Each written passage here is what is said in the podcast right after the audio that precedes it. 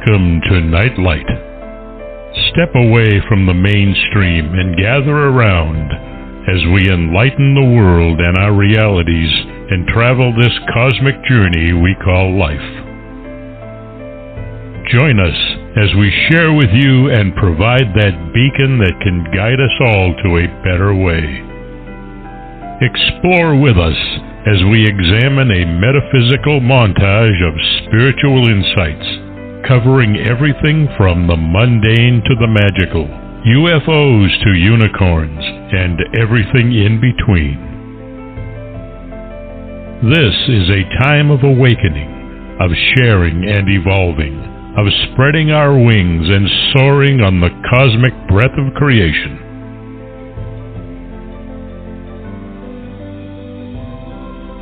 Come and join with other light minded spirits as we weave our lights together to seek understanding, enlightenment, and with a little luck, some wisdom. This is Nightlight, a reminder that you are never alone.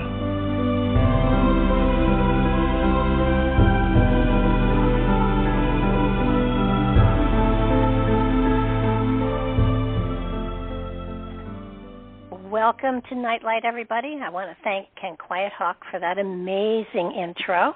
As always, he is uh, very special to me because he and his wife are native storytellers, and they are preserving a tradition that is ages and ages old.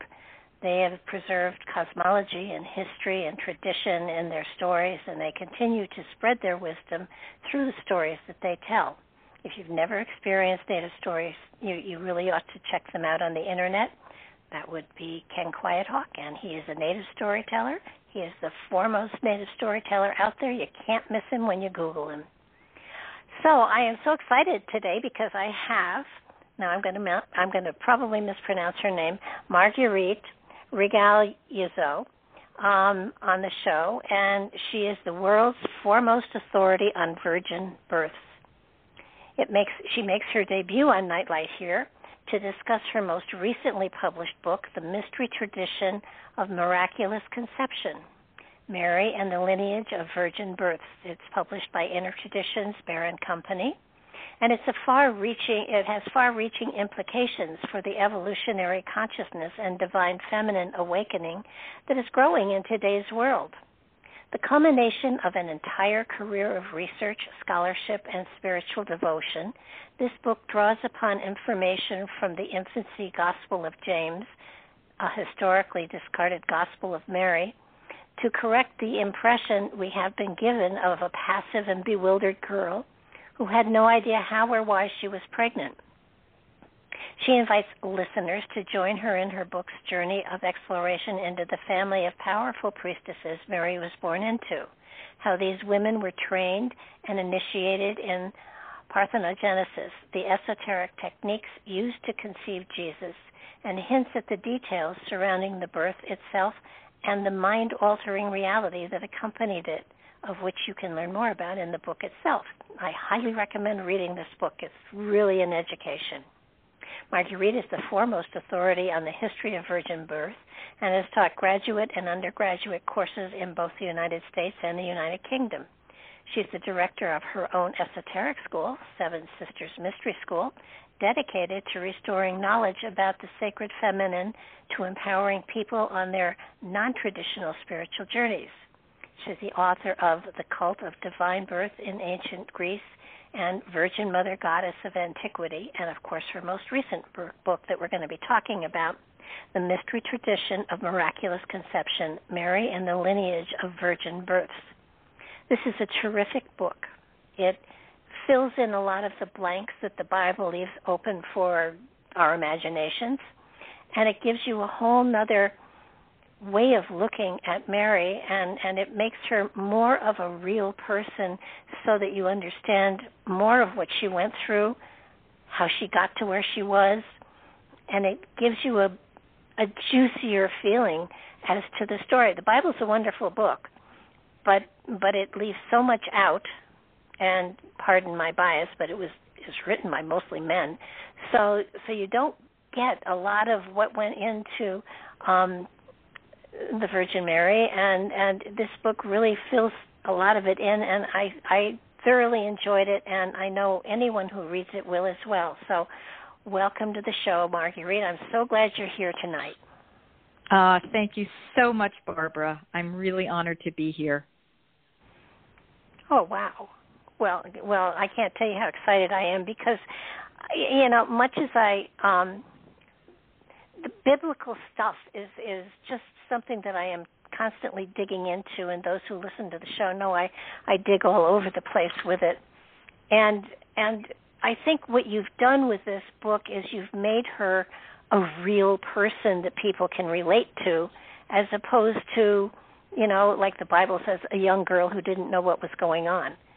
So um, it it it made her so much of a richer person that you want to learn more about her and, and yeah. Think, you know mm-hmm. that's that's what that's what that's what got to me. It was like okay, so she was she was a trained priestess, and you know I you know I, I've heard stories about her being brought up in the temple and stuff like that before, but never never with this much explanation as to why she was and and the fact that you know she came for her mother was a virgin birth as was um a couple of the other ladies. So so that yeah. yeah virgin, virgin birth was not just one thing that happened in the bible. It's something that has been going on for a very long time and i think that's one of the things that i was so Im- impressed with and and you know i i've heard of virgin births before certainly you know it, with egypt and in greece and rome but but i think people just think that's that somebody said to me just lately it's all myth and i said myth is only the truth ready to be proven. Myth is only what's been cast away as fiction by powers for whom it is not convenient. Yes. And you know and the fact of the matter is that i've done this a, a, tremendous amount of research in those first two books, as you mentioned, the cult of divine birth in ancient Greece, and then Virgin Mother Goddesses of Antiquity, just to even focus on ancient Greece. But this was going on throughout the Mediterranean world, the Levant coast, uh, you know, the the ancient Hebrew tradition, the ancient Sumerian tradition, and then Egypt, and then if we go beyond that, it, you basically find these situations on every continent. And there have been other researchers who have looked into those kinds of things. Um, here in North America, where the two of us are, um, it, we had the peacemaker from the Haudenosaunee tradition or the Iroquois uh, five and six nation confederacy and other stories, right? In India, Krishna, and uh-huh. and so forth. So, um, in the in the Greek historical times, it was understood that Plato and Pythagoras and Alexander the Great were born in this way, or or let's say in non-ordinary ways, because there was a spectrum of methods that women used um, that had to do with mirac- what we consider miraculous conception and so forth. And yes, what you were saying earlier that this in a way brings Mary to life because this gospel that I look at uh, talks about something we never hear in the canonical Christian Bible, namely her childhood, namely her own conception by her mother, etc., and what was going on. And I really fleshed that out. So that is part of the intrigue of the book and the charm of the book. It's it's looking at this gospel that was declared not canonical and yet somehow managed to make the make it out of the piles of burning manuscripts um, that were corralled, you know, by the Gelasian decree and and so forth uh-huh. and so on in the in the first few hundred years um, after Jesus when the church consolidated itself. So, yes, it really opens the doors to a whole new view of Mother Mary that basically confirms what the Catholic Church has been saying about her her virginal conception, but it expands it far beyond the little glimpse that we get in uh, well, you know the canonical I, gospels. I think I think that's what um, what I found so fabulous. I mean, you know, the Bible basically says she was young, she was 12, she was 16, however old she actually was, and that the you know an angel appeared and said she was going to be pregnant, and then whoop-de-doo she was. Well, I mean, that's no. hard for me to understand. That's but, right. But no, the, there was a whole bunch of preparation that went into that, and it wasn't just the angel announcing it suddenly to her out of the blue. It was that she was part of a family who knew how to do this, going all the way back to the biblical Sarah, uh, the wife of of uh, Abraham and the mother of Isaac, who, as uh-huh. we will recall from our biblical days, um, gave what conceived Isaac when she was in her supposed elder years without having had any relations with her husband Abraham. Mm-hmm. So this was going on. Now, what we find out in this infancy gospel of James, so called, which the gospel itself identifies the name of of it, which is the birth of Mary. That's the real name of the gospel by the writer James, a certain James, who may well have been one of the sons of Joseph by a previous marriage before he was taken as the guardian of Mary, the young Mary.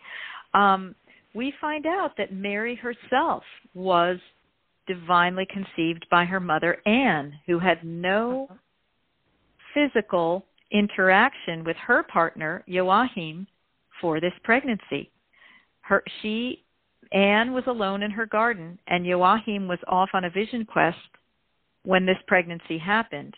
And what I show is that these very brief descriptions detailing what happened reveal, if you know how to look because of the research I've done, the entire technology that she used, the, the actual ritual that Anne went through, first of all, in order to conceive divinely, and then the the ritual that Mary underwent when she was anywhere between 12 and 16 years old. And also that Mary was not alone. She did not act alone. She was part of a group of seven other women. There were eight women who all seemed to be engaged in this ritual together, all of them virgins. And the miraculous, strange thing is that one of them was her aunt, Elizabeth, who conceives John the Baptist um, through the same ritual, basically. I think what what fascinated me was that they knew that they had a mission from a very young age. That's and right. In fact, it was an intergenerational mis- mission. So uh-huh. Anne and Joachim and who knows who before them already were planning several generations down the line for this to happen. And they were hoping beyond hope. Anne was in her elder years when it happened. It wasn't happening for her prior to her elder years. And finally, she and Joachim just had to make this happen. And so he engaged in a very prayerful vision quest out in the desert. She engaged in this ritual in her garden, uh, which indicates, you know, all the signs show us that she was part of this oracular tradition of women who knew how to do this sort of thing and boom, finally she conceives. And this is a plan. And then Mary was taken into the temple to be raised by these other virgins.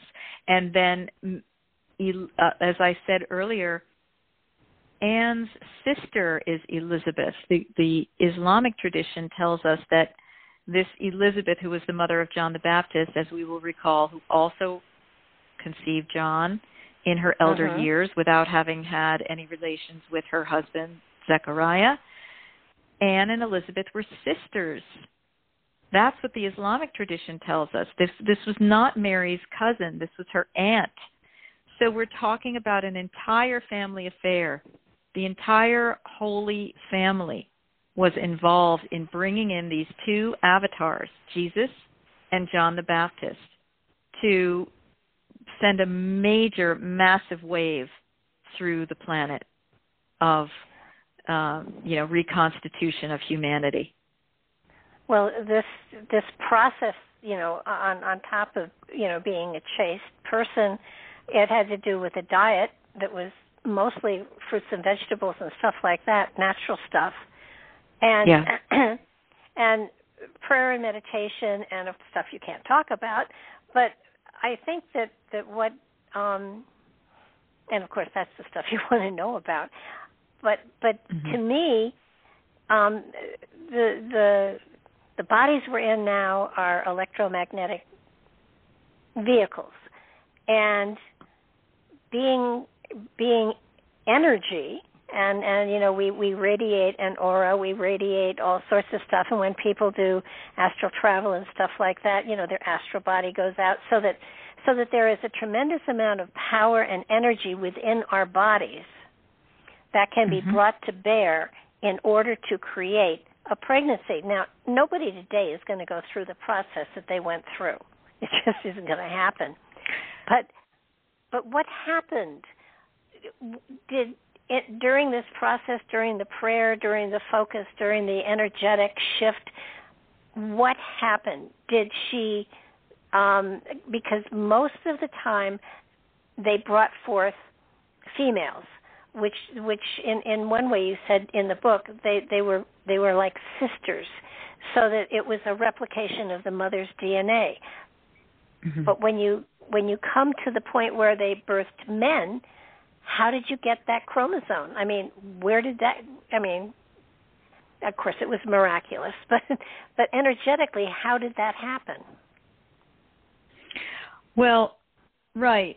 Anne's conception and birthing of Mary was more the traditional way of this process, where the woman is basically getting one of her eggs to divide and create um, what is felt like a sister or twin of herself, even though it's not, you know, none of our eggs is an identical replica of ourselves.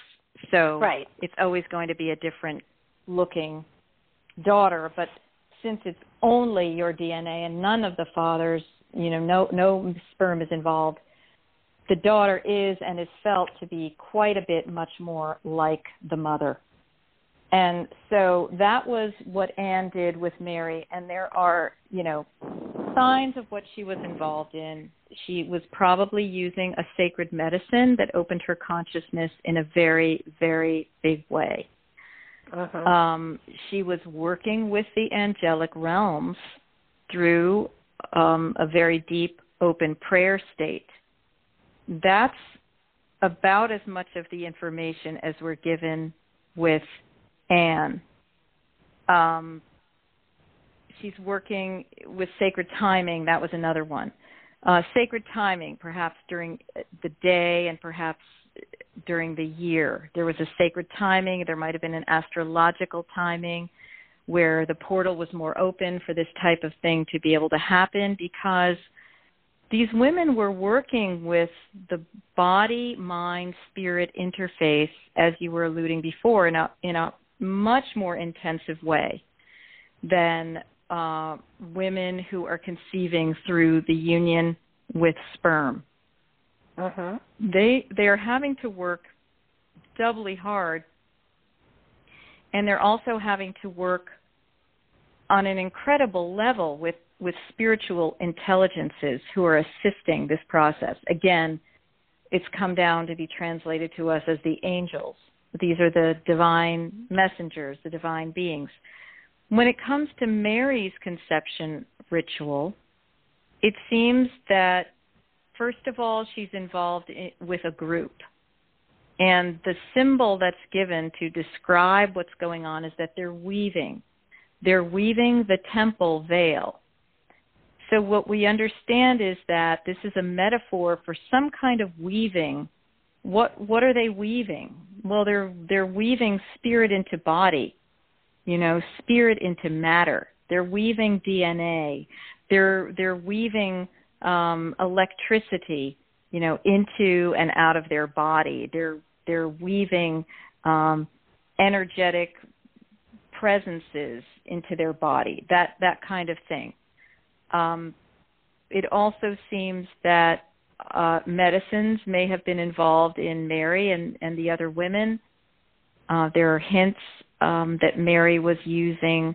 She was eating the food of the angels. This this may be uh, like a specific type of um, substance that would alter her consciousness, open her consciousness, allow her to be very much in communication with the realms. Which anybody who's done ayahuasca, or sacred mushrooms yeah. or anything like that would understand what this is because you've been there, you've seen it.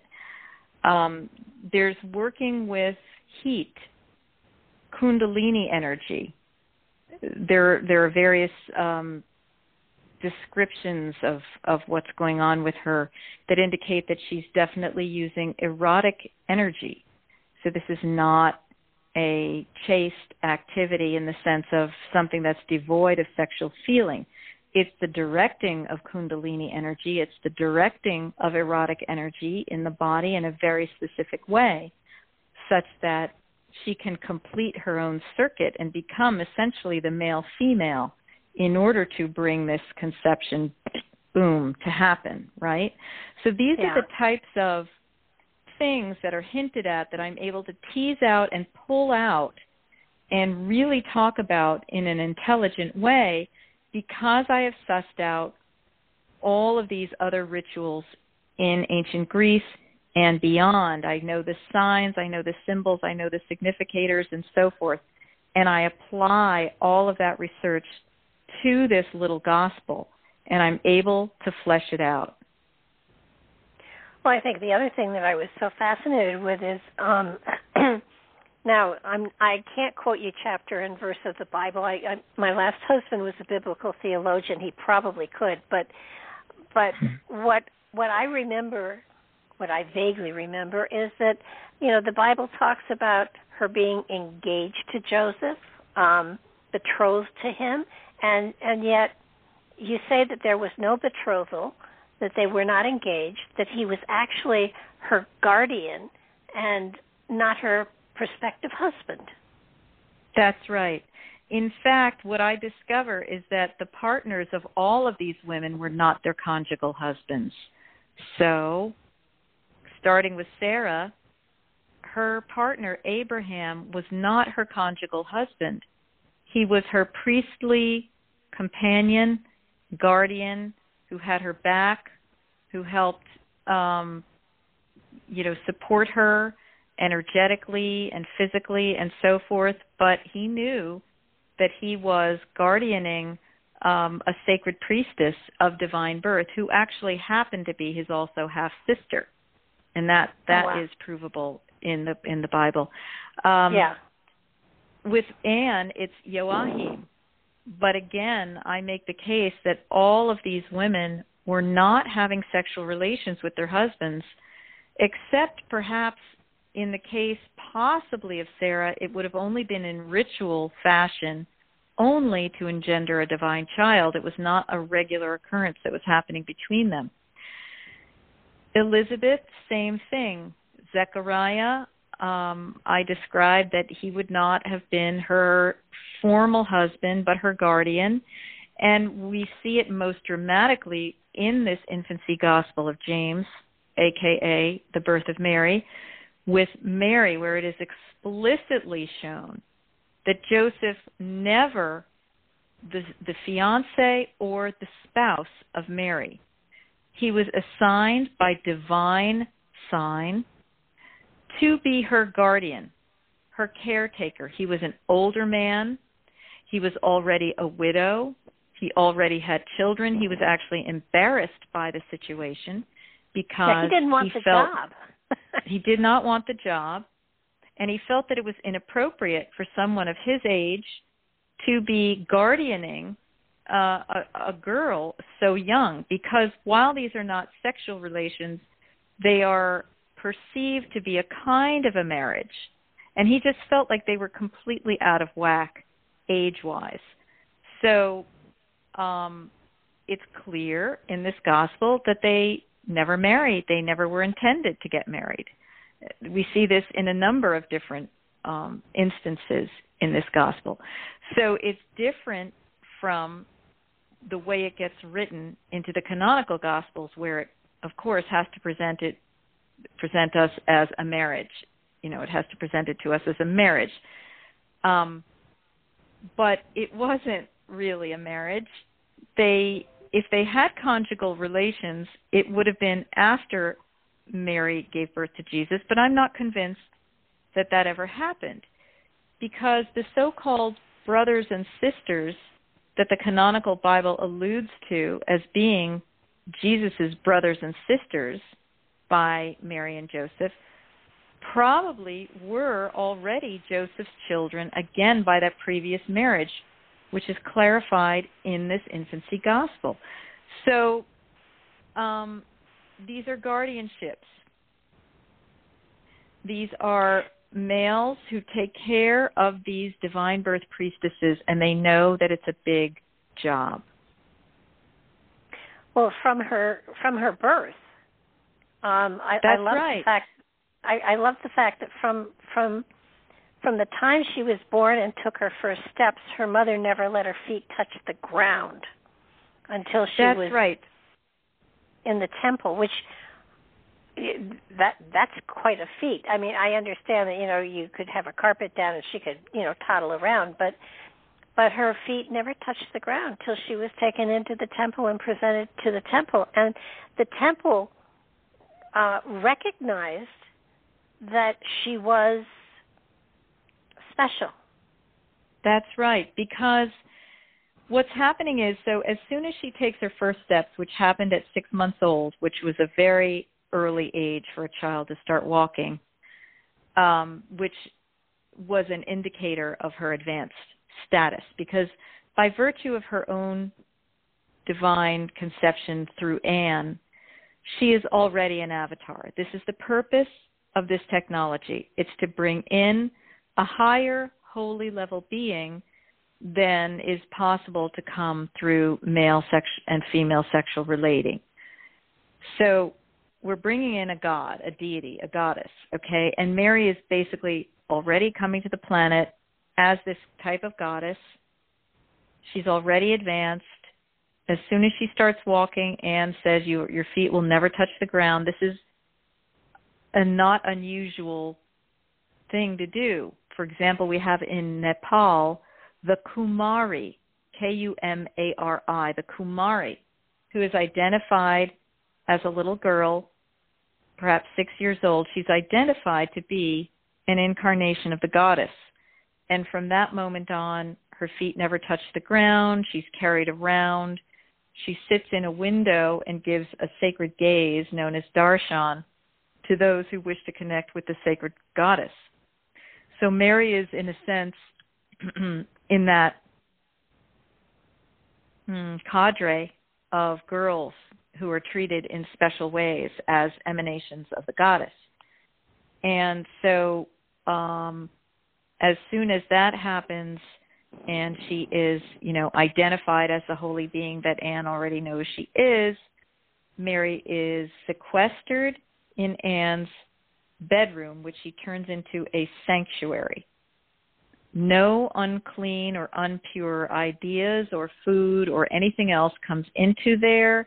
Nothing upsets Mary, and her only visitors are these virgins who come from the temple to do certain things with her, which it's not spelled out but I discern that they are teaching her in some way. They are also continuing to purify her, perhaps through prayers, perhaps through the application of energetic techniques and so forth.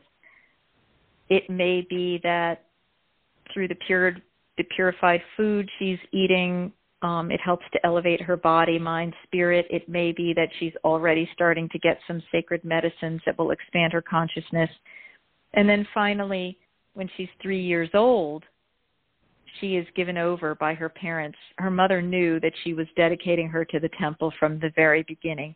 And that's when she gives Mary over to the temple, where presumably these virgins take up again the education. Now, the moment you're talking about, which is when she's presented to the temple, she astounds everyone because she's three years old, yet she starts dancing. And presumably, this is a sacred ritual dance. And they wow. are astounded that that a, a girl of this age could this is like you know a little dalai lama you know well advanced.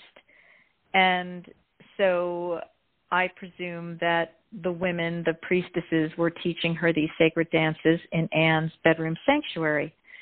And then what we hear is that while she's in the temple um she's working with some kind of song or sacred sounding there are a few places in this gospel that indicate that the, the sounds of the heavenly realms, the sounds of the heavenly messengers. So it may be that she's working with mantras. It may also be that she's working with some kind of toning. Uh-huh. And she's connecting in with the harmony of the spheres or these, you know, astral interdimensional sounds, right? So there's sacred sound, there's sacred light. The light is a big part of this conception as well. Light and heat. Um, a flash of light is something typical that was described as being part of these divine conceptions. And this can go all the way to the experimentation that scientists have done in getting eggs, be it animals or humans, to start uh, spontaneously dividing without oftentimes it's an electric shock.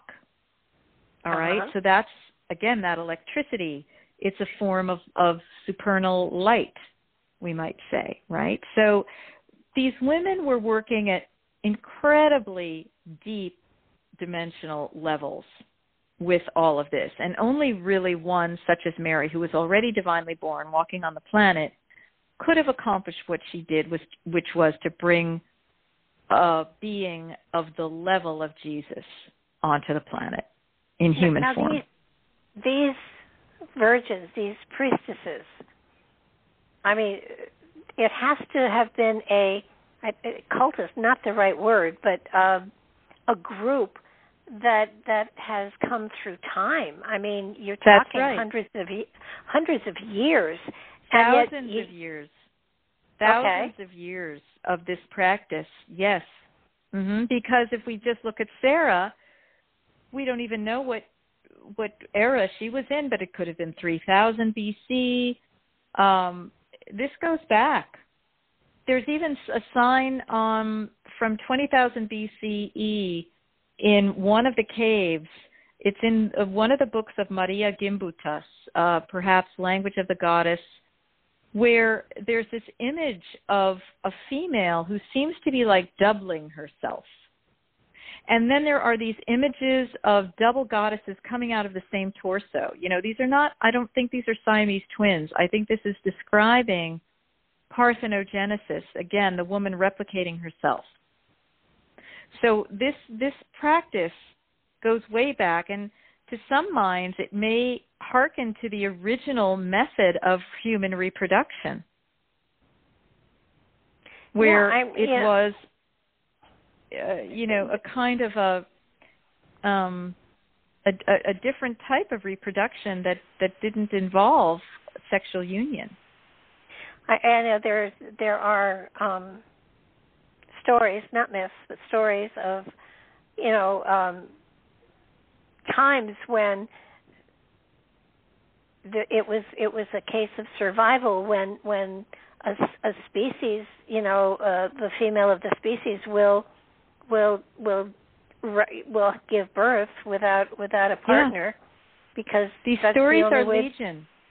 Yeah. Even in the past even in the past since i wrote this material I started this research and published my doctoral dissertation in 2007 2008 before, during, and after that time, there every once in a while appears a story of a lizard or a shark or a snake or something who under captivity gives birth. Uh-huh. Because they are able to suddenly, under necessities, you know, auspices, um, continue their species by by having a spontaneous pregnancy that is viable, that goes all the way to birth. where there are no males available, that can happen. Well, I mean, you you have myths, you know, um, Osiris and and Isis, and and and even back further. I mean, the element of a virgin birth is is really not that unusual if you're really looking over time over over thousands of years because there are stories of them all over the place and yeah. you, you know it's it's see when yeah. that happens so many people say well that's just an interesting myth they tossed it in there for the heck of it and the reality is i mean it, it's this process has to have been preserved for thousands and thousands of years and my my Absolutely. big question is does it still exist today? Well, yes, it does. And I talk about um, in the introduction to my book, one of the, or perhaps chapter one, a woman who we are calling Lori, who on Christmas Eve, 1976, she was a very deeply spiritual woman. She was a breatharian. And again, there's that purified diet yeah. Very high level, hearted, heart centered woman, spontaneously conceived through a flash of light. Now, she had not been preparing or planning this, but this was a grace that came upon her. She did conceive this child. It she brought it to term. It lived 3 months and then it left. There's another woman um divine Amma in India, and her she's got a Swami husband. This is not Ammachi. This is not uh, you know the famous hugging saint, but a different Amma uh-huh. who says that she conceived her daughter in her husband's absence through her third eye. So there, you see, there are different technologies by which women who are advanced spiritual adepts can do this. Um, uh-huh. There's another woman I know who got involved in a sacred marriage with the god Quetzalcoatl in Mexico and had what seems to be a spontaneous pregnancy through that. The child lived until he was three years old. And I know there are other stories that are underground, have not seen the light of day. Um, there are women I know who have become deeply intrigued and interested in this, who wish to accomplish it. There are those, men and women, who begin weeping when they hear about this material because they have memories, they have past life memories about this. So I think this is going on. For all I know, there could be an unbroken lineage of women who have been able to do this um, on the positive level and well, there if, if that's the case, if if this produces an advanced entity, um, you know that the babies didn't live long. You know, it does in this one day wonder. and age. Yeah. In this day and age, because the vibrate the the veils are so thick, the density is so heavy that the children cannot really survive into their adulthood right now. But that could be changing. Yeah, yeah that okay? makes sense. And then, of course, there's the co opting of the practice and its negative use. Oh, gosh. Mhm. Well, you know, unfortunately, anything special, you know. Yes, because we're always... in duality. You know you're going to yeah. have the good and the evil. All right? Yeah. So, you know, this would be um along the lines of the Rosemary's Baby type situation. Oh, gosh. Okay? Yeah, that's a little scary. Wherever there's good, there's evil. And so one wonders, you know, who's been brought forth through the co opted, inverted use of this practice.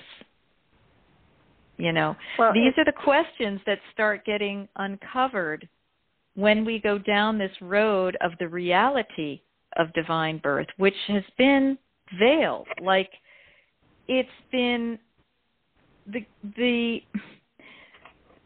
the traditional authorities have needed it to claim the validity of their religion and then the control of the masses, but they have veiled the truth of it or any details having to do with it such that thinking people can't really embrace it like you were saying earlier. You know well that was interesting to me. It didn't really make sense. I mean um what's the point of that? And but the fact is that a young virgin did conceive an avatar but there's way way more to the story that's been hidden because if it wasn't hidden then women would you know reclaim the knowledge of how to do this. But it was it was really veiled well also the fact that that she was an avatar in and of herself so that that's right. so that it you know she wasn't just a vehicle she was she was an avatar. And and so she became or one would have thought she would have become um a person of great wisdom that was helping her son um as as he grew and as he manifested and as he you know in his journey as well. So that i mean right. i mean the gospel of mary is out there but it it seems to me that that that in no way is she given a proper amount of respect for no. who and what she is. And that's going to be part of my what my second book on Mary is about that I'm writing right now. And I had actually started writing that along with this material and realized it was too much for one book and that I needed to have the first book focus on Mary's infancy gospel and her divine conception of Jesus. That was enough of a eye opener but there are other documents about Mother Mary, and then there is information that has come through the ancient palm leaf manuscripts as transmitted by the late Swami Sri Kaleshwar of India, and then mm-hmm. his also past life recall of these people, where it's tremendous. And basically, it's revealed that Mary was the highest holy being ever to have walked the planet. And that's what I'm going to be exposing in the next book how, why, when, where, what that looked like. Now, um, she also had some Essene training as well. And yes, I mean, what I find in this gospel are hints that her mother Anne was an Essene, or what I um, specifically uncovered was the Therapeutae. The Therapeutae was like a branch of the Essenes that Philo talks about. And mm-hmm. various things that Anne does, like this home shrine and how she writes a song to the divine, you know, in thanks to Mary and the, the food, the diet, all of these things seem to be um, very much echoed in the way of life of the Therapeutae, which were these sacred people who lived in community, kinds of ascetic communities. Um, so that's where what I find uh, evidence for.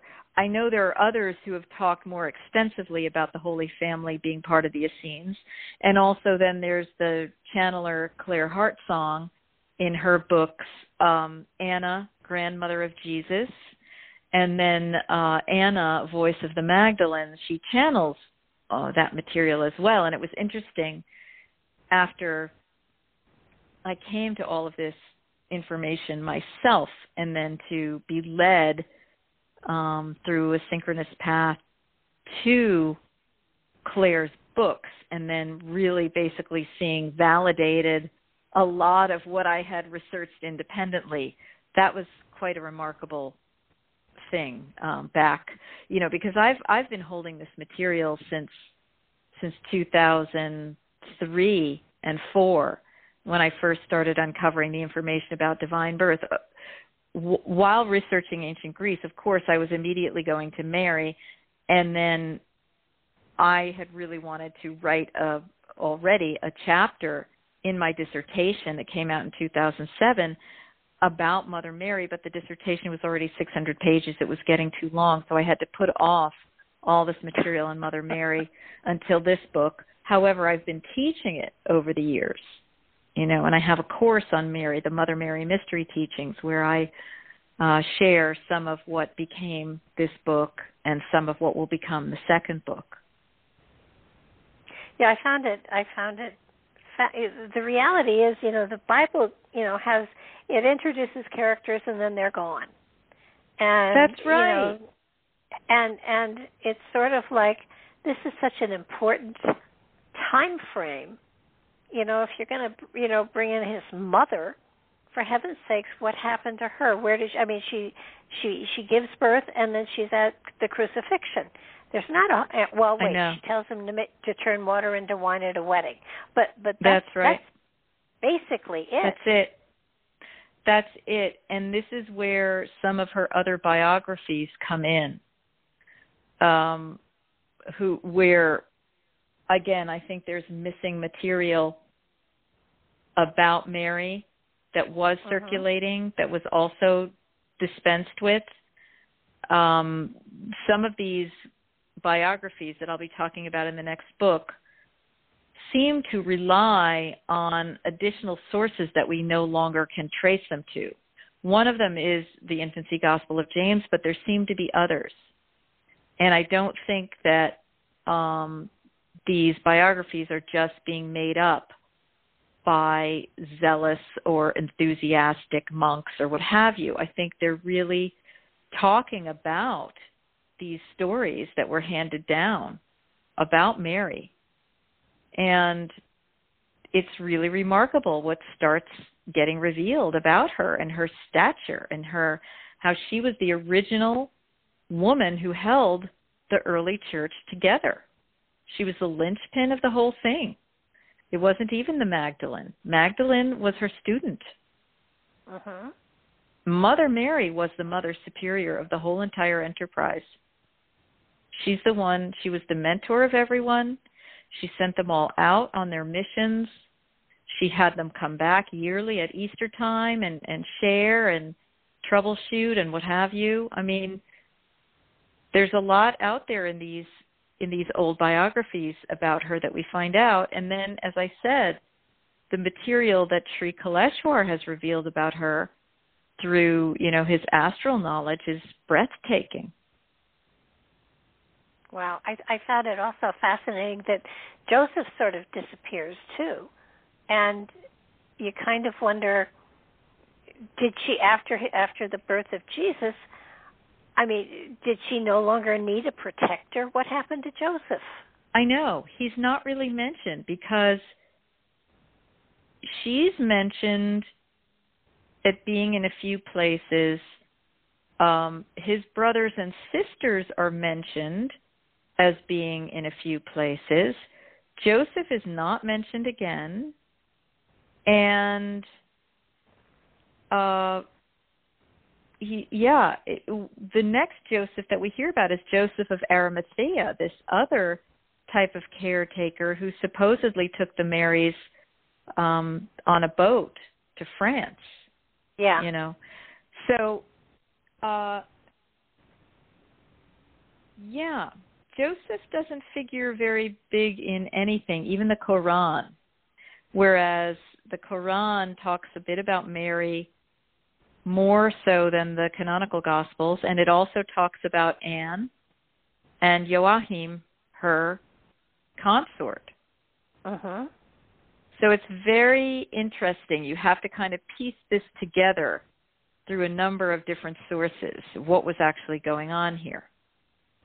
Well, I, I also loved how you you cleared up or cleaned up the story of the actual birth which yeah um, that that was that was a surprise as well.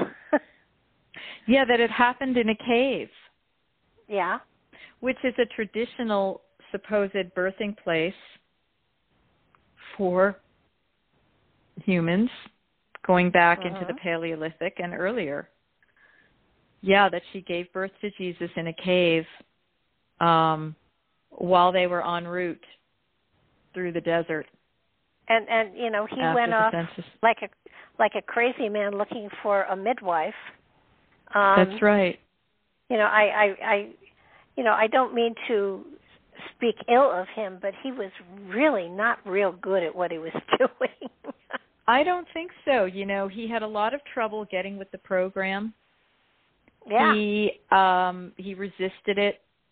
He had to be sort of uh put in line not only, you know, first by Zechariah the high priest who determined through the signs that it was Joseph who was the one to take care of her and just really uh pushed him to you know do his do his divine duty. And then the angel had to come you know the divine messenger had to come in the middle of the night after he had chastised mary when he came back. First he went off on a long project a building project and when he came back mary was pregnant. And he started abusing her basically verbally saying how could you do this?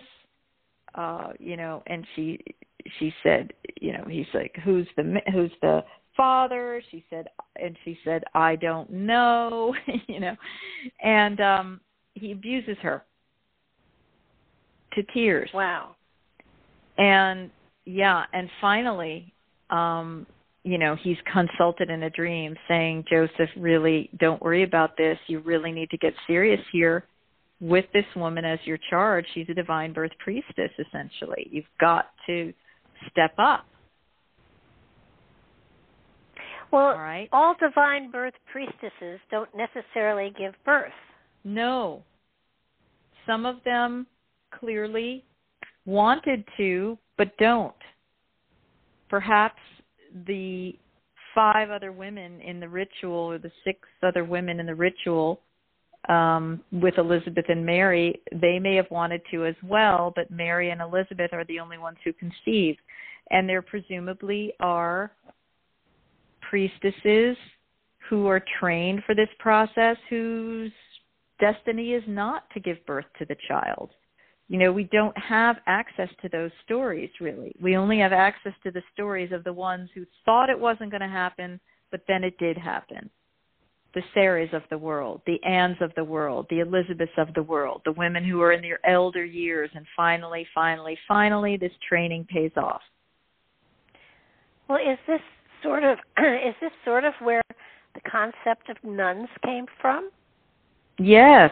However, by the time we get to the nuns, they've been stripped of their knowledge of divine birth, their high holy powers, and whatever other abilities that they, you know, these divine birth priestesses had, which clearly they were oracles, they were channelers, they were Mhm. healers, they had many magical powers. They're stripped of all that. They're stripped of divine birth and they're stripped of any erotic energy that would have had to go along with divine birth and any knowledge of that. All that's kept is their virginity and their obedience. But those are only two out of, you know, 10 necessary ingredients that would have been part of the divine birth priestesses. I was That's I was all. fascinated I was fascinating fascinated with how um the the power was taken away from this group of ladies um so subtly i mean at one point they had a protector who you know came came not in contact with them and then later on they had a, a, partner in the process but necessarily not necessarily having physical contact. And then later on they had a man or slash king um taking the place of the spirit and in other words being the vehicle through which spirit impregnated the woman. And and so slowly ever so slowly as time evolved men came in and took over and then shut it down That's right. They hijacked and then they stripped it. That's right. What you're describing in terms of where the priest would become the vehicle for the divinity. That's a later stage of the divine birth practice where now it's a sacred marriage type of union where the woman is no longer doing parthenogenesis or conceiving, self conceiving, but she's uh-huh. Connecting with an astral being to have a conception. And then eventually that astral being gets channeled through the body of the pharaoh or the king or the priest in and so there is an actual sexual union ritual done where there is sperm involved and so forth so this is a later um, version of it a degeneration you might say although what i what i've come to realize is that the sacred marriage when done the right way the really high way where both priest and priestess or king and queen are equals, they understand what's going on, they're channeling divine energies, that also can be used to engender an avatar, a divine being. So, on the one hand, you have high parthenogenesis virgin birth, and on the other hand, you have high uh, sacred marriage union resulting in conception of the avatar. Okay, so, but really, um, what happened was that the divine birth parthenogenetic virginal conception process was hijacked and it degenerated. And the codes were being lost. The women didn't know how to do it as the generations were starting to progress. The veils were becoming thicker. They weren't accessing the information or the abilities. The males were inserting themselves into the process more and more and more and taking control so that in ancient Egypt you have them basically taking the male children into the male lineage because it's now the pharaoh who's getting involved in these sex rituals and so forth. And with that, um, the women really lost power more and more and more. It was it was really though in in many ways preserved by the Jewish tradition because it's the matriarchal line that is followed in the Jewish tradition as opposed to a mm-hmm. patriarchal mm-hmm. one. Mhm. Yeah, we see we see these remnants, these survivals in some of these ancient traditions, these or you know customs that poke through they do, they will point to a history of matriarchy. But at that, you know, it, it becomes such a mixed bag um, eventually. And even though there are these vestiges that are still poking through, it's really transformed into a patriarchal enterprise.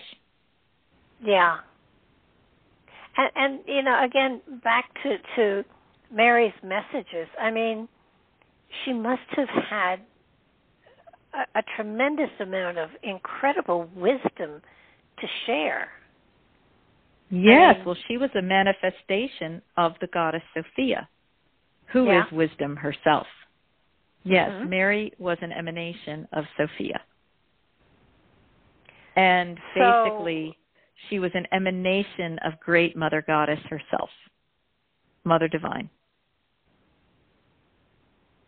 Wow.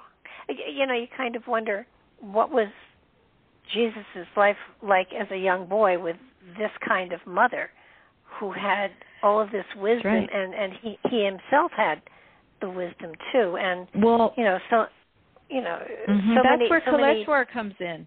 Kaleshwar says that Mother Mary and Jesus were soulmates and she was his greatest teacher and that is such a moving idea. That they were they were sense. they were soulmates in the emotional sense. They were not physical lovers. They were soulmates, and that um, you know Jesus's main mantra was a prayer to his mother. Right. Yeah, no, it it to me, it it's the story. Your book is so fascinating because it brings up so many different aspects of of this practice throughout time and then mm-hmm. then it gives you a far richer idea as to you know you do think about the childhood of of Mother Mary and of Jesus, and you know every now and then, you know it, it's sort of like, did they never laugh? Was their life just totally um oh, right. so dedicated? You know, I mean, no, it, they must have laughed. They, I'm sure they laughed. I'm sure they they were dealing with the natural human situations that anyone does. Mm-hmm. In fact, there's this very interesting gospel called the Gospel of Thomas, I believe, which is rather strange and not many people will touch it with a 10 foot pole because it talks about Jesus as being like a little Lord Fauntleroy who had to be brought in line. I mean, he was kind of wreaking havoc. He would he had powers, but he was not mature, so he would be willful even causing the death of of a, a little friend of his. And yeah, but he brought him back. are you familiar with this gospel? Um, I'm familiar with the story. I think, yeah. Okay, but you know, so Mary may have been dealing with something like this. Um, and you know, kind of a little wild bucking bronco who was getting used to being on the earth plane, right? Mhm it, it could well be. It would not be inconsistent um, with the whole story. And it's like, well, okay, so what if Jesus did have, you know, a little bit of a troubled childhood as he was getting used to being an avatar walking on the planet? Well, you know, it it it would almost have to be. He was in the human body. He was human. He was living in the human in the human surroundings and and even yeah. though he had wisdom beyond his years he still had to have have some fun with with children his own age I, we don't ever yeah. see any of that you know we we no. um see him you know talking in the temple um when he is you know older but but then then there are 33 years that you you don't hear anything of what he's done and and you know that's I mean, right. there are books about it, but you know, the lost years I of mean, Jesus, and and people say that that's when he went and traveled. He went to India, etc. You know, he went to these places where there were great teachers and power spots, and oh know, yeah, there Nicholas were others Roerich. besides his mother Mary. Yeah, Nicholas Roerich, mm-hmm. um, when he was in Tibet, was at one of the uh, temples there, and they brought out um, material that showed that Jesus had visited there. It went yeah. back that far. Yeah, there's there's there's that in Tibet. There's in India, um, you know, and so he was in that part of the world, according mm-hmm. to the legends that are over there. And you know, what do they care? You know, they're not like Catholic. They're not like Christian. They're not trying to um claim ownership of Jesus because you know they're not trying to claim ownership of the religion they're just saying look you know this great guy was here. came to this area. He was here. He was communing with these other great sages they were all having this kind of communion and sharing of energies and knowledge because they were on the same mission which was to elevate humanity and help us get out of this bind of negative forces that has been upon the planet for quite some time. Yeah, I think I think in in India they called him Isa, I believe. Okay. Well, that's um, interesting. There, there. Um, I think the the fascinating thing to me is that all of this material is now becoming more and more part of the the um, I, I almost want to say the common literature that people are reading.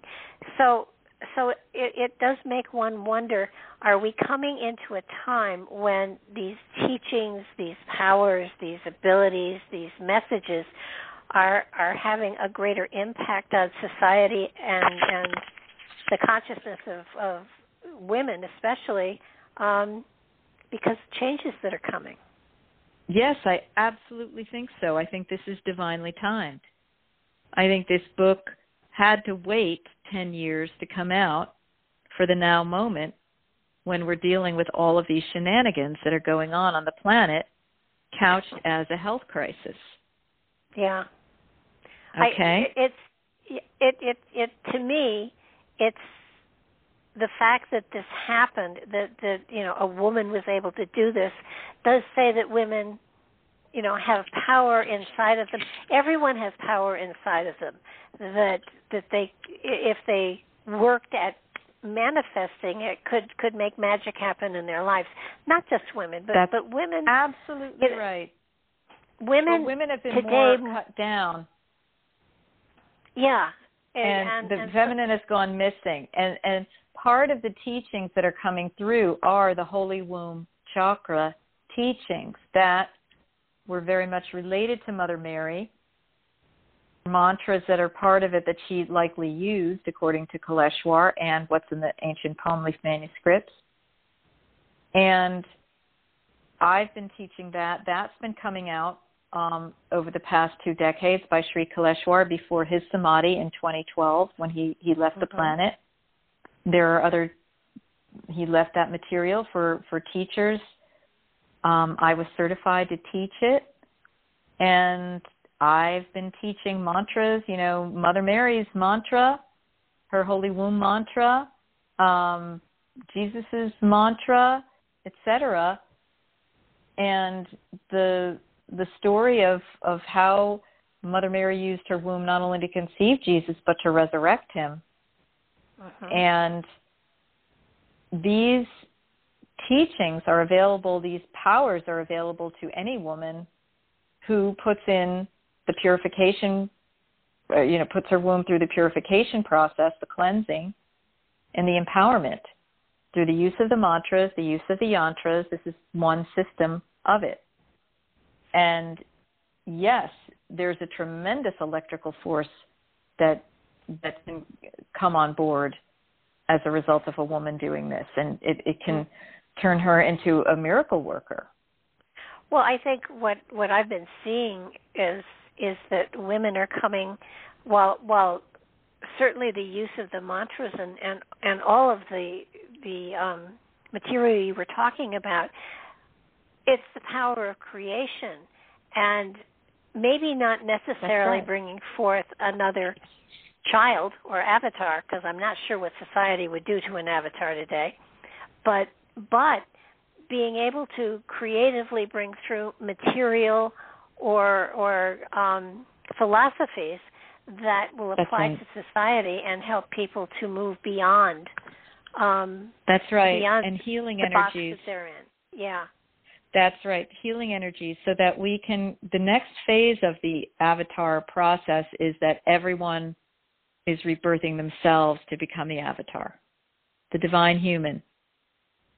That's where we're going because Jesus and Mary were only guideposts, models for what they wanted each person to be able to do. They weren't just here to be, you know, help a little bit and be worshiped. They were here to be, to imprint humanity so that we could do what they were doing and more. That's the well, whole point what, of it. That's what Jesus said. All this and more will that's you right. do. And he said and that. so he did. it's in red in the Bible.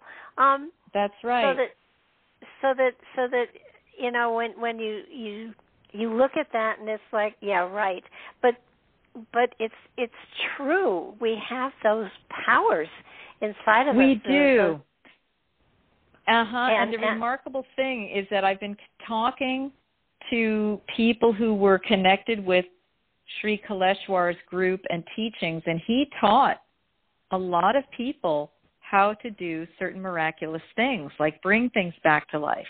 You know, the uh-huh. Atma Khandana Yoga.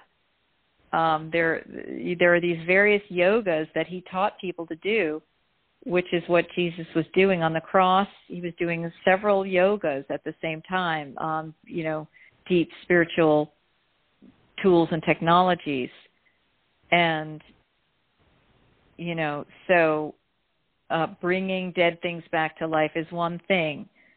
Shifting a timeline to go back before the trauma is another thing. Um, Yep. You know, Jesus was able to take his most of his soul out of his body during the crucifixion and leave only a part of it in there, and then go back in time and work work the whole situation that way. And um, his mother, Mary, was able to use her womb to bring him back into resurrection. And Kaleshwar says he lived on the planet in India, actually. Yep. Um, so, you know, like after the so called crucifixion, bye bye. And the thing is that he was working with these other uh, Hindu masters who were watching it on the astral plane and assisting at that time. Um, So he was I would- ensconced. Well, yeah, I I, I would right buy that India. definitely. I would buy that definitely because when they when they when the, I I think it's in the Bible they tell about you know what they took to to the tomb to um to wash him and prepare him. One of the things they took was aloe. Now aloe was healing. Aloe Mhm. aloe isn't one of the things you would use for cleaning a body Mhm. so Mhm. that so that there are hints there that that you know they he was only on the cross for six hours that you know and the um the spear in the side drained his lungs so he didn't drown so it it you know all the hints are there that yeah that, i mean there's there's a lot and there's i mean it's you know which which i'll write about in the next book. I mean the the time that mary had alone with his body that was the critical period. Mhm hmm yeah that i was the i critical think time window And- right there. and and you know i i think people look at the bible and they think you know okay so this is this is how the religion this is this formed and you know good story and and they created a corporate religion out of it all. But but the That's reality is the reality is it, there, there's more truth here than anybody knows and that That's that right. these are these are talents and gifts and powers that everyone is capable of. And especially today with with you know people being given a time out so to speak to spend time alone in their homes and a great time to start working on developing the portals that you have within you the the you know how That's that right. give you access and and it just um to me i i think that there is a a large group of people that possibly are not even connected, but that are working independently, that are at some point going to connect together, and it's going to be amazing what happens. Yes. And we are manifesting that now as you've spoken it. That's what we need. That's what we want. We want to unify all of those spirit workers who are toiling away in seeming isolation at times and um, really propelling us into a new energy, the new earth, and um, allowing that to be possible for as many people on the planet as as can as can Mhm. be part of that. This is not for a yeah. select few. You know, this is really for anyone. For anyone Well, and- who wants to see things on a deeper dimensional level. Oh, absolutely. And and you know it's funny because people talk about these are end times. Well, they are.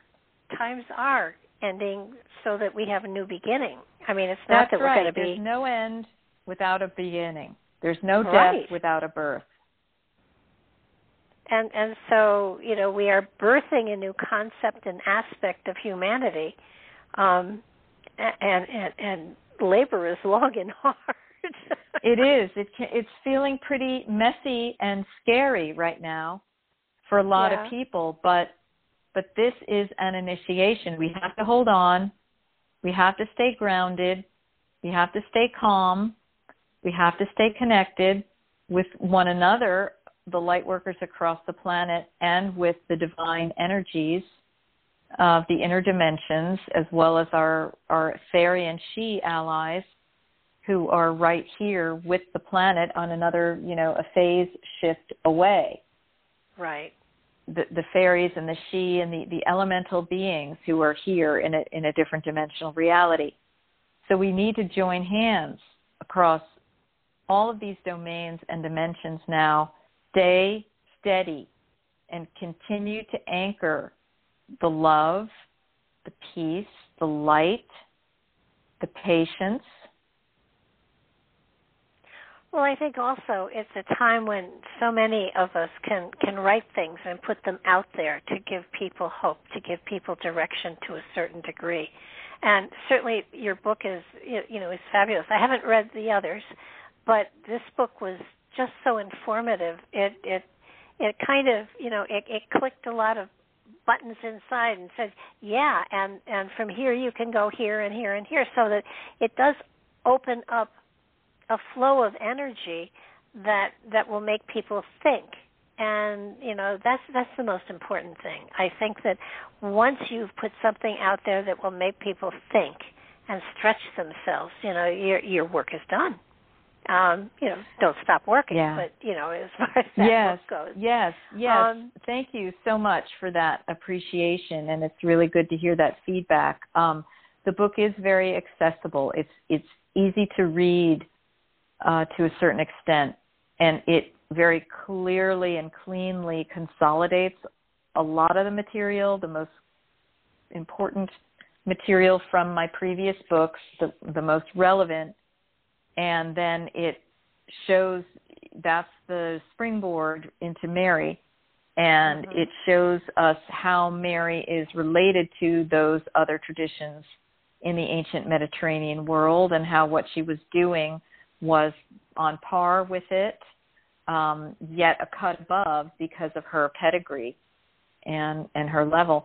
Yeah, the idea was for me to get it out there and to let it have its own life and it will go where it's going. It will it will be at the level where it needs to be in order for the work to be protected. Well, the cool so thing is it, it's out there, you know. And, it's out and there. It's out there. It's out there, and it'll be continue. It will continue to be revealed at larger and larger um, levels of magnification, so to speak, as the planet is ready to handle it. We also included the infancy gospel of James in the back of the book, too. The exact entire translation by Ronald Hock, which is a kind of a comprehensive translation that brings together various pieces of the gospel into one whole. Yeah, I was fascinated with that. I, I thought that was really a cool thing to do. And yeah, I was grateful gospel, that his publisher allowed that. Yeah. Now, eh, the Gospel of Mary is out there and accessible, though, isn't it? Oh, you can get it online. Yeah, that's what I was thinking. You can, you can just Google Infancy Gospel of James, you know, English translation, and you'll find it. It's also sometimes written as the Protoevangelion or Protoevangelium of James. Um, but you you'll could you can easily find it online, or you can get the Ronald Hock book. It's called The Infancy Gospel of James and Thomas because he analyzes both of those infancy gospels in his um, in in that book. Of course, differently than I do. He's going much more from a traditional academic perspective, but I really appreciated that and I relied on it for my analysis. He he had done all of that kind of heavy lifting work so that I could then go and look at the more mystical um, resonances of it. Well, I think uh, there's another site too called sacredsites.com that mm-hmm. um, you can get a lot of this material on. I think okay. One of one of the cool things that that you've done though is you've um, You've made, well, you've made me curious. So now I'm going to have to do more research. And I think mm-hmm. that that's what your book does. It, it gives you enough enough material so that your your your taste buds are, are tempted, and, and you, you you kind of want to know more about the ancient traditions. The fact that this this this not cult but this sisterhood has come through time. Um, and I, I think that's what fascinates me the most. I hadn't, I had not connected all of the virgin births to the same no. source of a of a of a practice, so to speak.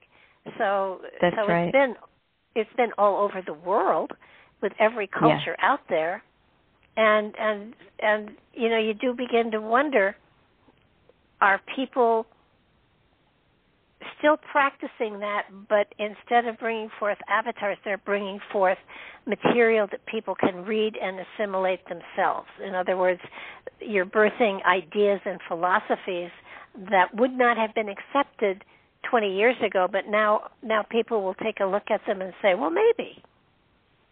So sure. It, sure, I'm sure. Really, yes. it it is it's important to you know you can birth a lot of different things in a lot of different ways, not just children. So that, that's right. So that I know that firsthand. that's what that's what my life has been dedicated to doing. Well, it makes for easier pregnancies. Um, to some degree. oh, oh yeah, oh yeah. Well, no, I've had one child, and I was in labor seventy-two hours, and and oh. everything else I've everything else I've birthed was a lot easier. okay, my goodness, that's one long uh birthing time. Gosh. It was. I'm not the one to talk about how to about how you forget the pain. No, you don't. Oh, you don't. You just do it anyway. Um, I, I think also one of the things about Mary that, that that fascinated me was when Joseph went off looking for um, a midwife. The first yes. person he ran into was a midwife.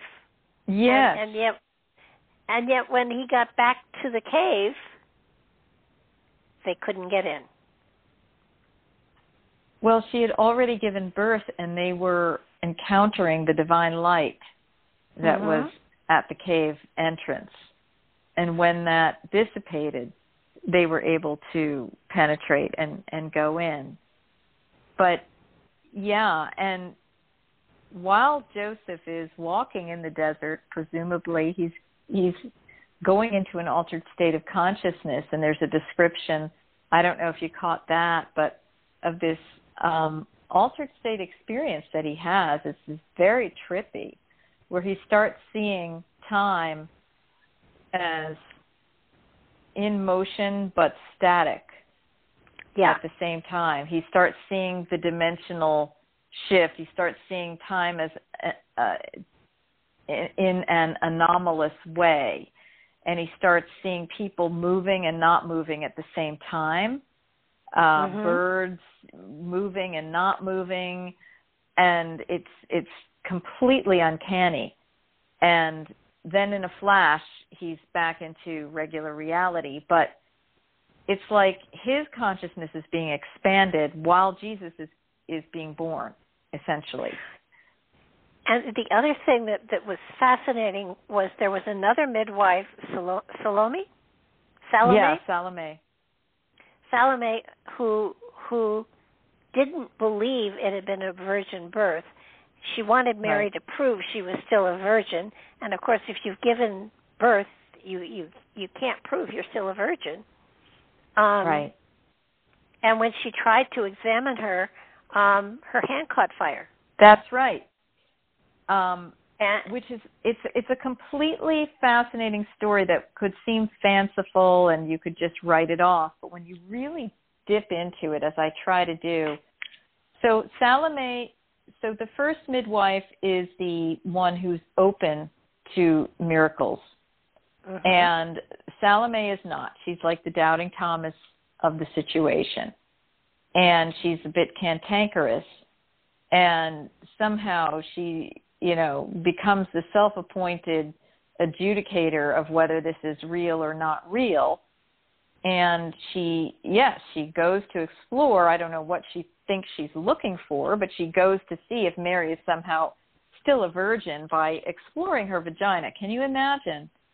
I no. mean, this is the the most holy woman who ever walked the planet, and you've got this obnoxious woman trying to look at her vagina it, it's the greatest travesty when you really think about it. But this is society.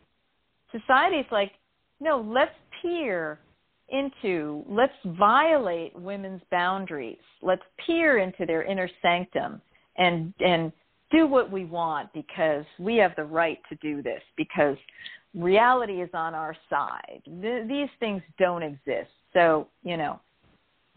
So her hand ca- catches fire. Why? Because Mary has been involved in high level light heat kundalini magic. And that's the meaning of her hand catching fire. Mhm. She's getting consumed by Mary's high level altered state abilities. Like she this woman could lose her frickin' life and get swallowed yeah. into the portal of this, okay? And you know, uh she's just taught a little lesson like you do not violate the holy sanctum of the priestess. Mhm.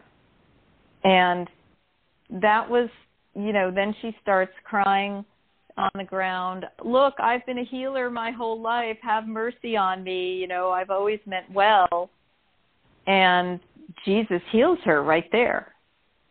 Yeah, she touches him and she's healed. Yeah, the infant already has that power, right? So we're talking about miraculous things that are that are no joke. They're they're they only seem fanciful to the Western mind, but if this story were transposed into India, they'd be like, "Oh yeah, yeah," you know, because I mean, and I'm I'm not even necessarily talking about the postmodern Indians who are already dissociated from their own um, heritage. I'm talking about the sages, the ones who are still connected. This is commonplace. It's called siddhic abilities, the abilities to do seemingly counterbiological miraculous things. These masters, male and female, have been doing these things for centuries, thousands of years probably. There's lore, there's documentation, there's ongoing um, verification through the histories of these men and women who've been born, many of whom are in the photographs that uh, you know if you go to a spiritual person's house and they have like all these photos of these masters and it's like who's that? Right? Yeah. well you know that person regenerated his whole entire arm and this person pulled out his entrails and put them back in and you know right? So that's one of the They're things I started learning yeah. when I connected with Kaleshwar's lineage of of of even you know the Westerners who are who are very heavily involved in what he's doing and what he was doing. Uh, these are miraculous abilities that are open to any human being who wishes to do the study. One thing that, that has always, you know, well, for a long time, really, really confused me terribly is that the the Magi came and they brought gold, frankincense, and myrrh to a humble family. The gift didn't seem to be appropriate. Well, here's the thing these were not humble people, these were high level spiritual adepts. These were the cream of the crop, kings and queens on the spiritual level. So these magi were not throwing pearls before swine, okay? These magi mm-hmm. knew who these people were they were magicians, they were diviners, they had gotten their information on the inner planes from, uh, you know, divine messengers and whatnot. And they were out to look for these people. They're like, holy gosh, they've done it. They've birthed an avatar. We've got to find these people. And the gold, frankincense, and myrrh, uh, I talk about, you know, what this was all about. I think they were, first of all, gifts for Mary for her ministry because gold was a very high vibrational metal that offers protection on many different levels. It offers elevation, and it um, it can be used as a currency. Um, but it, it has a it has a very high vibration on the spiritual plane, and it's that energy penetrates into the, the third dimension so that physical gold actually embodies that those qualities um, uh-huh. that it contains on its on its astral dimension. And then the frankincense and the myrrh were um, substances to be used in ritual. Uh, they they can. Um, it also may have been a, a, reference to substances that open the consciousness when burned and breathed and, and inhaled. Also, okay. um, yeah, because Mary was one of the few women to use a censer, the burning little round piece that the priests used to use in the Catholic Church back in the day. They may still do it, but it's on a chain and it's yeah. like a, a ball. It's a censer, and it, it puts out the incense, which originally would have been hallucinogenic incense, right? It's what opens the priest or priestess potentially also the congregation to the other realm. So Mary was always using the censer uh, in her biographies, and that puts her on par with the great priests of the day. Yeah. And and frankincense and myrrh were also substances to be used for embalming, um, or at the death, you know, at the time of death for anointing and, and this and that. So these were symbols of spiritual royalty and they had practical uses as well. Yeah, it, it's um, when when you stop to think about how the priesthood treated Mary. Um, for one thing, they put her on the steps of the um, temple when when she was presented to them, which is yes. something that they they never would have done for a normal child of any sort. No, so, they put her they brought her into the inner sanctum of the temple is what that means. Okay, so so she she was recognized they, right from the very beginning. Mm-hmm. Mm-hmm. She was recognized the, from the very beginning by the males, and that's and right. I think that's what that's what is so phenomenal that that even even the rabbis recognized um, who she was or, or what she was. And that's and right. So so there had to be that's some right. sort of was there any prophecy or anything that that related to her bringing forth an avatar at that particular point in time?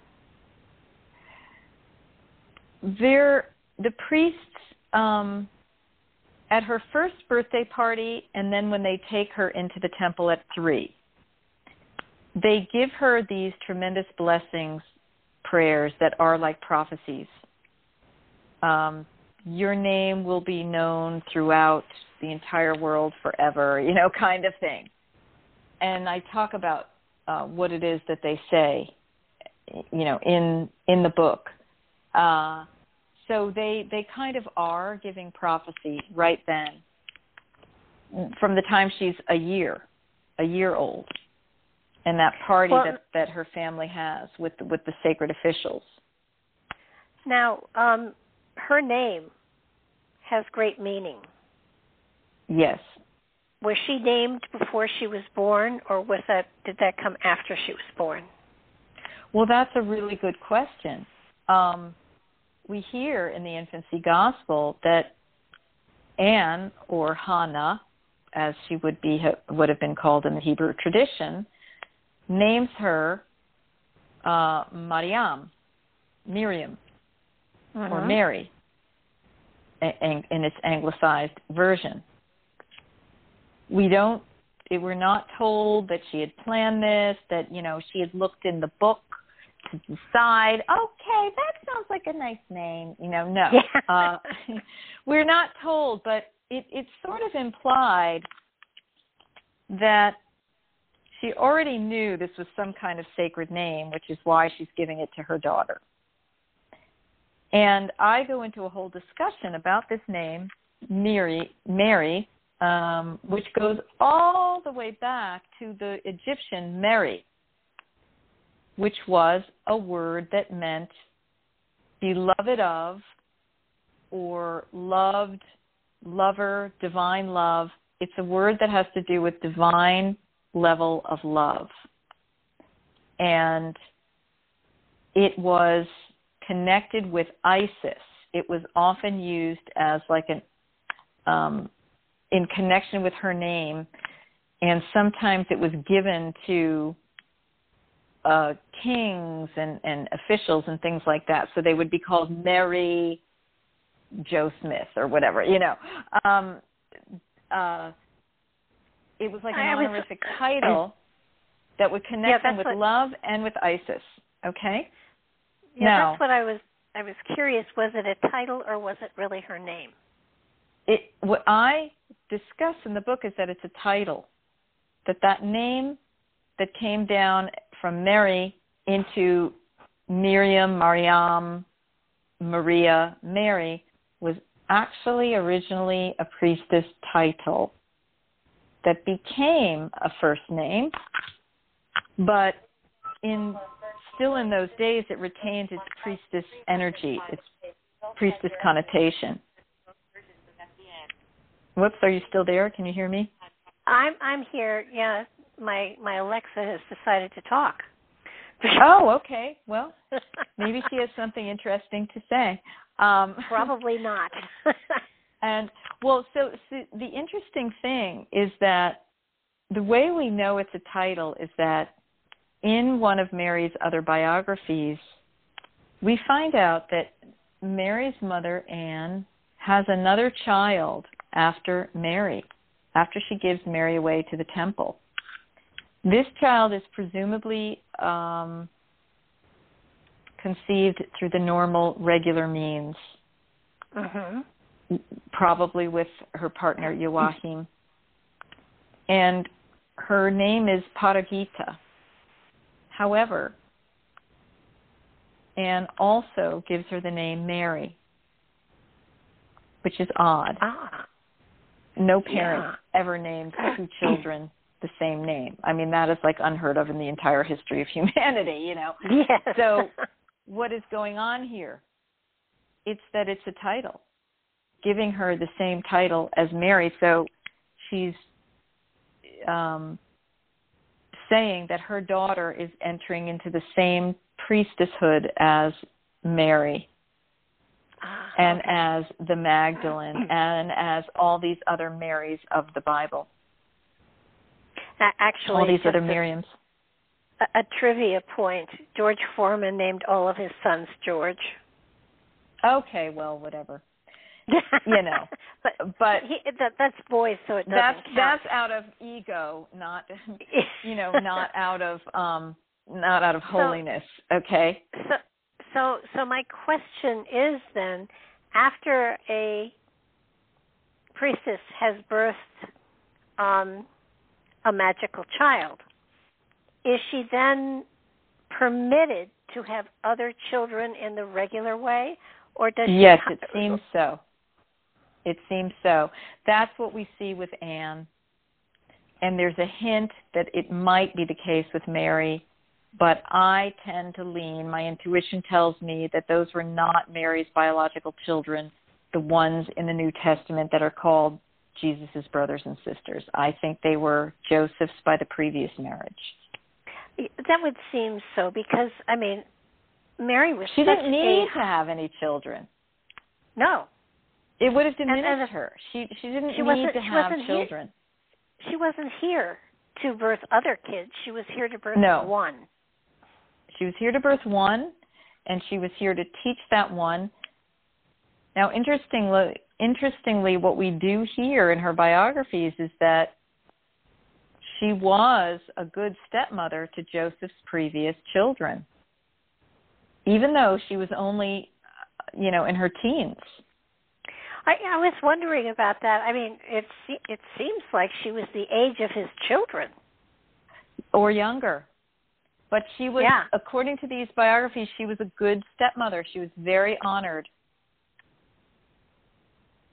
and so that's an interesting archetype for step parents, which, you know, it's usually always the wicked stepmother. You know, there's always something that comes in with that energy uh, often.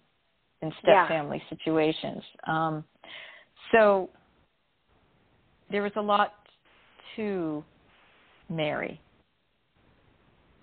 And we are only really just starting to see this the way we're only starting to see Mary Magdalene over the past 30 years, right? Oh, yeah. With all of the books and revelations and channelings and scholarship and that have come out about her. Well, when when after after the crucifixion, both Marys were taken by Joseph of Arimathea to France, and and there are uh, tons of churches there that are dedicated to one or both of the two Marys. So yeah. they had a they had because a real they remember. Presence. Yeah. And yeah. and their teaching their teachings, you know, generated, you know, well, the Cathars for one. So yeah. so it's it's imp- their teachings are so important. Now, are there any documents really that that have been preserved that that see it doesn't feel like anybody kept a history of what she said and what she did.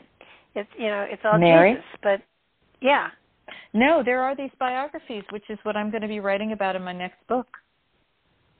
Now, there oh, can they would be considered apocrypha, you know, not official by the Catholic Church, um, most likely because of when they were written or you know but i mean they're tremendous treasure troves of information and it's uh, it's huge revelation comes out of these things and again it you, doesn't you, it seems like more than just more than just somebody sitting around making up a novella about mother mary. That's how they strike they strike me as much more authentic than that. Well you also I, I think in your book you you give her sustenance. You give her um i want to say you make her meteor so that so that she is more of a real person she takes on a more a larger than life um part of of the Bible that that many people don't see or or pay attention to. I mean, the only the only yeah. place I can remember aside from the cru- the birth and the crucifixion is the wedding at Cana, where she asked Jesus to turn turn the water into wine. And it seems well, she was deliberately that, disappeared. She was deliberately disappeared from the Bible. They did not want to give too much information about her. She was deliberately kept out of it. But she was his main teacher, so that's right. A lot of his wisdom they they only give as her. much information. They only give as much information as they need to get the point across, and then be able to control people. That's what, what the corporate church does. That's what these councils, where these big men, probably overweight, uh, you know, not having any connectivity with their own sensuality in any kind of healthy way, made these decisions. These big well, men yeah, I, in their big, voluminous red cardinal outfits were making these decisions. Well, at these big me, conferences and these big councils. Well, when Constantine said he wanted a Bible and Eusebius, you know, went to work on it, um, one of the main people pushing for the Bible and and such was Helena, and you would have thought that she would have had some influence on on putting this stuff together, but but women are really not treated well in the Bible at all. yeah. You know. I mean, and most likely that whole thing has to be analyzed and deconstructed. What was her role? Really you know probably if you researched it you would find out you know like you would uncover something right that yeah. hasn't been oh, typically sure. known this is usually what happens oh yeah you're talking about it's constantine's was it his sister or his wife it was his mother Oh, or his mother, excuse me. Yes. So, you know, who knows what when you really start analyzing these histories and get you you get this you do this sleuthing, you can find out a lot about it that has been written incorrectly in what we typically learn. So it would be it would be very interesting to do that kind of an because I remember starting to look at her and I thought I discovered some kind of connection to divine birth. I can't remember what it was. It would be in my notes that I would have to oh, that um would, that would be interesting. I mean, she she dug in the dump and she found supposedly the true cross or parts of the true cross and you know um uh-huh. I think she I think she started the whole fad of of um you know the the relics. The relics. You know, yeah. You know, but um well, you know, who knows what was really going on there? I mean, and the thing is that anything mystical, truly authentically mystical that would have been coming up would have had its opposite come up. So, oh yeah. Right? There are always these forces battling I find it fascinating. Here we are, thousands of years later. Yeah. Still, still sort of struggling with a lot of the same issues that were going on then. And, yes, and you know that old true. that old saying, uh, "Those who don't know history are doomed to repeat it." Um, it feels like we're on a loop. It feels like there's a huge um, um, Groundhog Day going on here. Yeah, I that's mean, right. You know, and the and the thing is, it's it it can be really hard to know history because so much of it has been co-opted, rewritten, hidden, uh, and I mean that on the most esoteric level. Lisa Renee, I don't know if you're familiar with her as a as a global world channeler. Um, um, she has a website. Hmm. Yeah, yeah, the name is familiar. All right, she has a website called Energetic Synthesis. And if you go under her in her navigation tab, she has resources. Click on it, there's a drop down, and she has something called Shifting Timelines. Well, every month she has a new, very extensive, presumably channeling that she does, um, that is very deep, dense, and esoteric. The most esoteric I've heard of anyone on the planet last month, August, no, July 2021, she had one about lost civilizations and lost histories. Mm-hmm. And this Mhm. is corresponding with things that are starting to percolate up from a number of different sources intuitive people other channelers and and uh, researchers along the you know but basically she's saying that the level of the rewriting is so intense and it's so esoteric that um, it's it's kind of happened on a dimensional plane that's hard for us to even conceive of. But she says that a lot of this rewriting has happened as as recently as a hundred years ago, and literally timelines have been shifted. Literally, um, new histories have been either inserted or or rewritten to rewrite out previous uh, civilizations that, that were recently Mm-hmm. here and that have left their remains, like in the forms of the cathedrals that were built.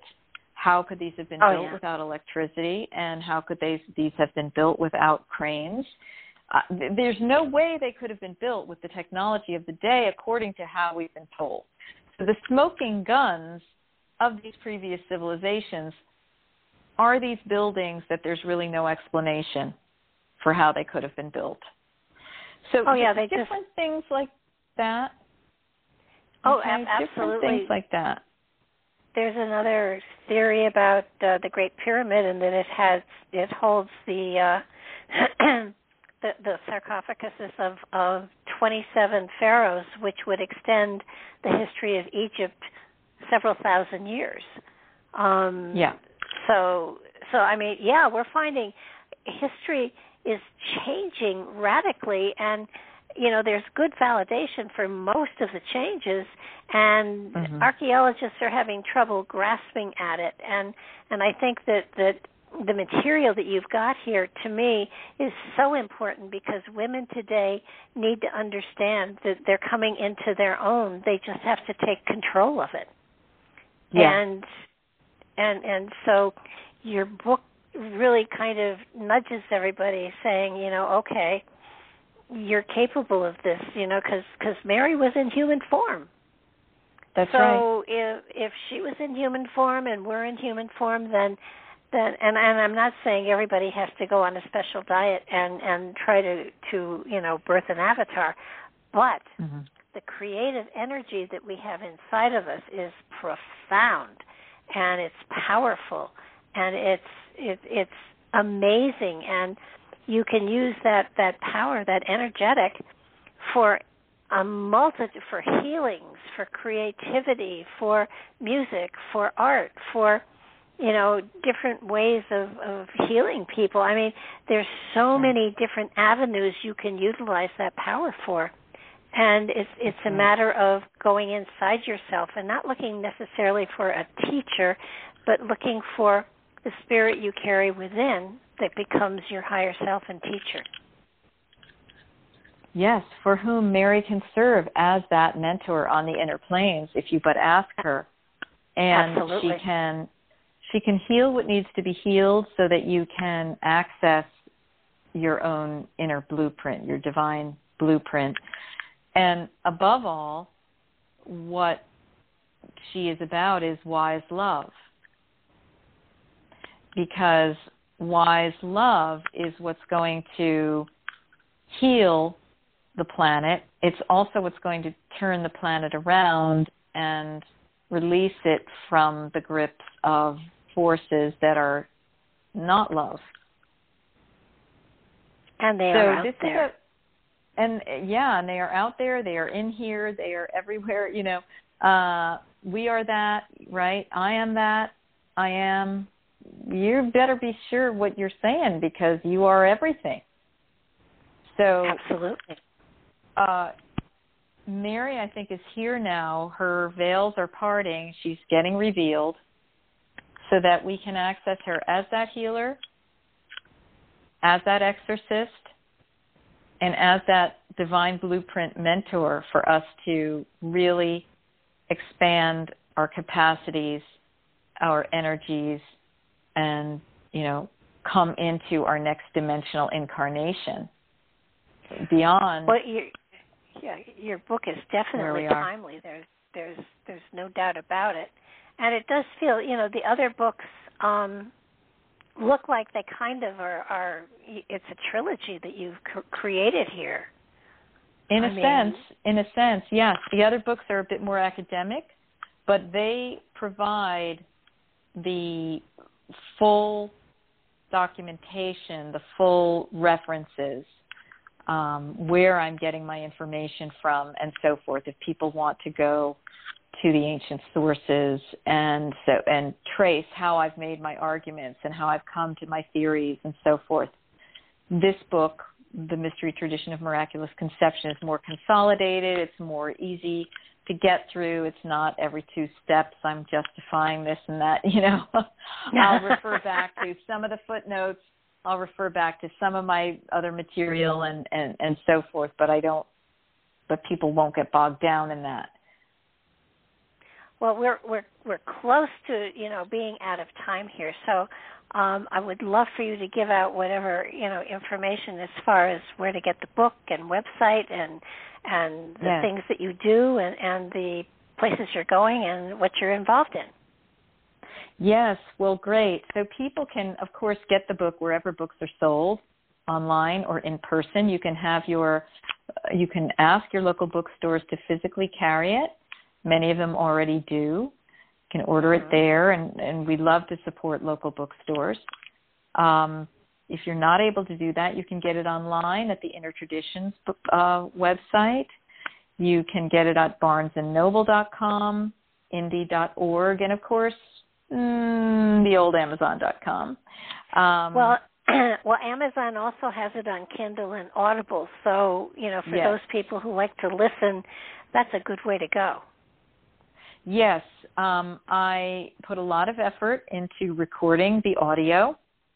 Um, earlier this year, it does re-, re, it does contain transmissions of energy, and it's a it's a wonderful either standalone way to receive the book or a companion to the written book if you want to hear, you'll hear different things that you didn't see when you were reading it. Uh, yes, it's back on Audible now. There was a little tiff that they had with Simon and Schuster. I don't know what it was all about, probably money. But now um, Audible is carrying it again. Audible is carrying it, and so that means it's available through Amazon. But it's that audiobook is also available through many other uh, online sources that that offer audiobooks. So you just go to your favorite one and you can type in the mystery tradition of miraculous conception and it should come up.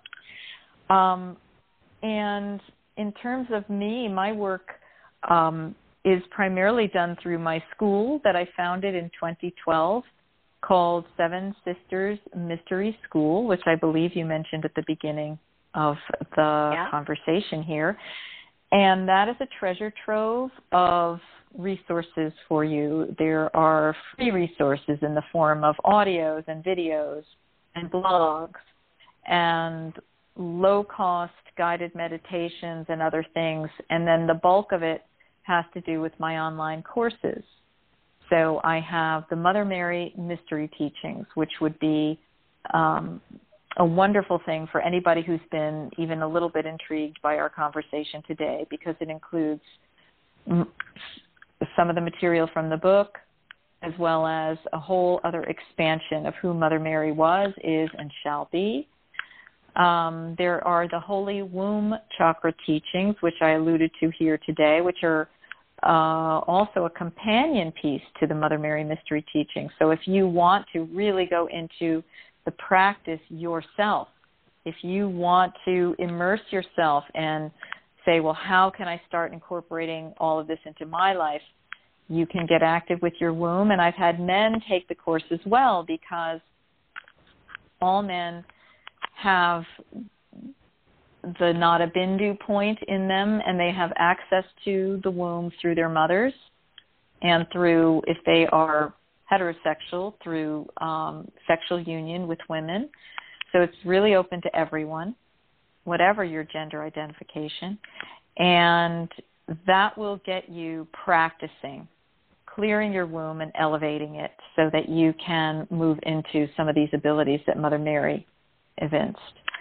And there are many other courses. Um, I've just, I'm completing now enrollment for my Oracle training, but people can access indefinitely the level one of the Priestess of the Dove Oracle training if you want to open your divine channel for information to become an oracle, become that channeler, and many other things that, that will continue to go on. I'll be having a monthly uh, Mother Mary, you know, miracle meeting uh, where we have a guided meditation that I transmit through tapping into Mother Mary and then a cosmic Q&A. So that's going to be something that's um, that's going to be coming up probably in September and be ongoing. People have enjoyed that very much. Yeah, because it really puts us into the living tradition, the living connectivity with Mother Mary. And, okay, we're and, down to our know, last many, five seconds here. yeah, many other things. So come to sevensistersmysteryschool.com and thank you so much, Barbara, for having me. Oh, it was a delight. Thank you for spending your time with us. I really appreciate it. And we will definitely be in touch. And thank you, everybody. This will be up on uh, YouTube very, very shortly. Uh, subscribe if you if you like what you hear. Tune in tomorrow. Mark has another great show. Good night now.